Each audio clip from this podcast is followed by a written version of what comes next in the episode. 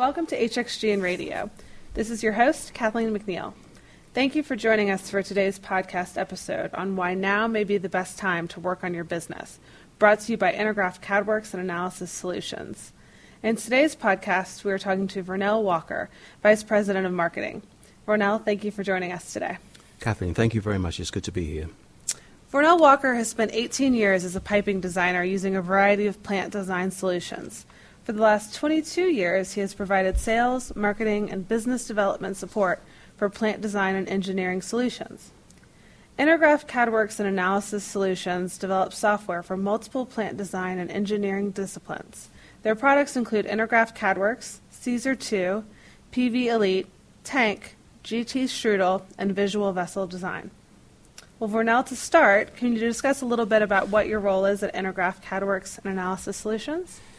Yes, uh, primarily it's in marketing, but also we look at the strategic uh, direction that we're going with the company, where our focuses should be, and, and really so that we are actually doing the things that we need to do to actually deliver on the mission. And those, uh, those for us are very, very important.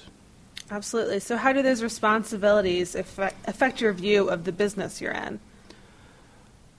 Well, the nice thing is, is that um, I get to do a lot of things and see a lot of things. And because of that, uh, the view is broad. It, it, allows me, and it's given me the opportunity to sort of look at our business as something that is not departmentalized into just uh, one role, uh, say marketing or product development, etc. But to look at the whole thing as something that's living and breathing and, and is supportive at every single stage of our business. So, why do you think that now is the best time to work on your business? Well, I think now is the best time for one or two reasons. Uh, first, we've had a bit of a slowdown in our industry, especially for our business demographic, uh, where we deal with people who do smaller and mid sized jobs. And I, I, think really for them, it's uh, really a good time just to take stock. There's some choices to be made right now, and one of the choices are to just close shop, cut costs, lay off people, or you can actually say to yourself, okay, what do I want to be when this is over?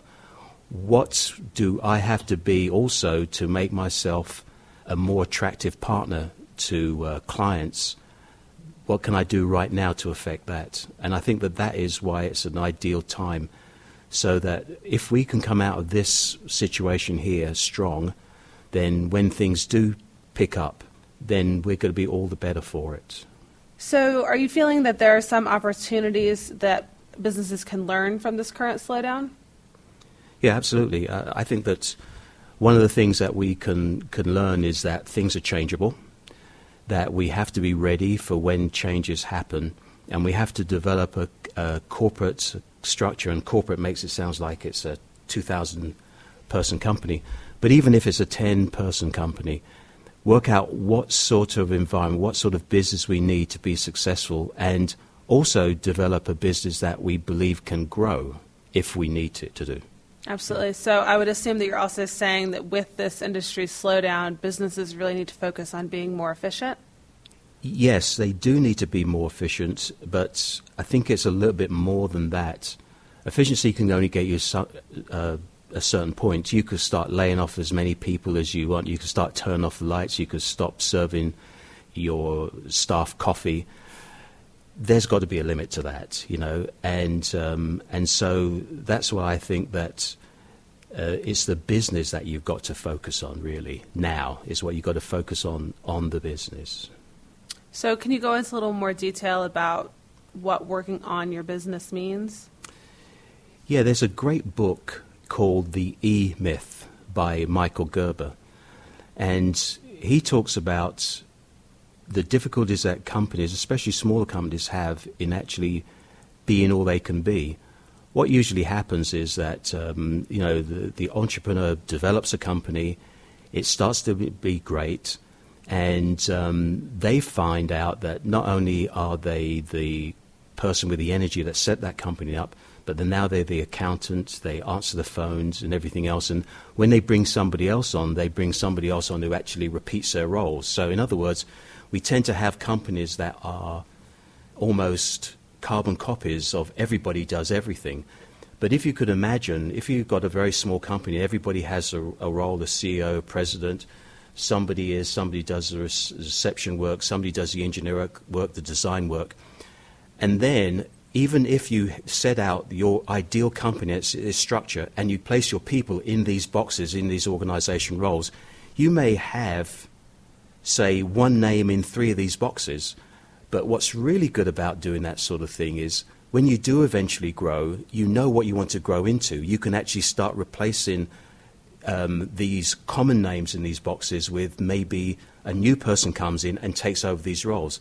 You start defining exactly what sort of things you want your company to be by by the things that you want people to grow into in, into the corporation. So, in other words, as you grow, you know exactly what role um, and what position is going to make your company more efficient. You put somebody or some somebody in that role, and then you move on. And that's that's why I say working on the business. That makes perfect sense. So, what would you say are some of the most important steps towards working on your business? I think it's actually defining roles first. I think it really is defining those roles in your company that are very, very important. And you may even find or feel that you know there's a role or two that do not belong in your business, and maybe you just outsource those things, and the, so you can actually focus on the core core business that you have. But I think defining the roles first, and then putting the people in those roles the, your available staff, and then and then identifying where you want to grow with those with new resources as you grow. So along along that line, um, so which sizes or kind of types of companies do you think could benefit from this type of approach? Yeah, we had this question um, in another session. Well, uh, I think I think all companies, but definitely smaller companies, because smaller companies typically don't think about their business in this way. That you know, this, this vision of what you want your company to be is not always in the small business uh, person's DNA. And I think it's vitally important that if you're a small business, that you say to yourself, look, I want to be a $50 million company. I'm now a $1 million company. What does that company look like, and what do I have to do to set myself up to be that? It sounds like who do you need to have with you there? Yes. Absolutely. Well, Vernell, thank you so much for your time today. Thank we appreciate you. it. Thank you very much, Kathleen. And you can learn more about Intergraph CADWorx and Analysis Solutions at coade.com. That's C O A D E.com. And tune into more episodes from HXGN Radio on iTunes or SoundCloud by visiting hxgnradio.com. You can also visit hxgnnews.com for more stories from Hexagon's global network of brands. Thanks for listening.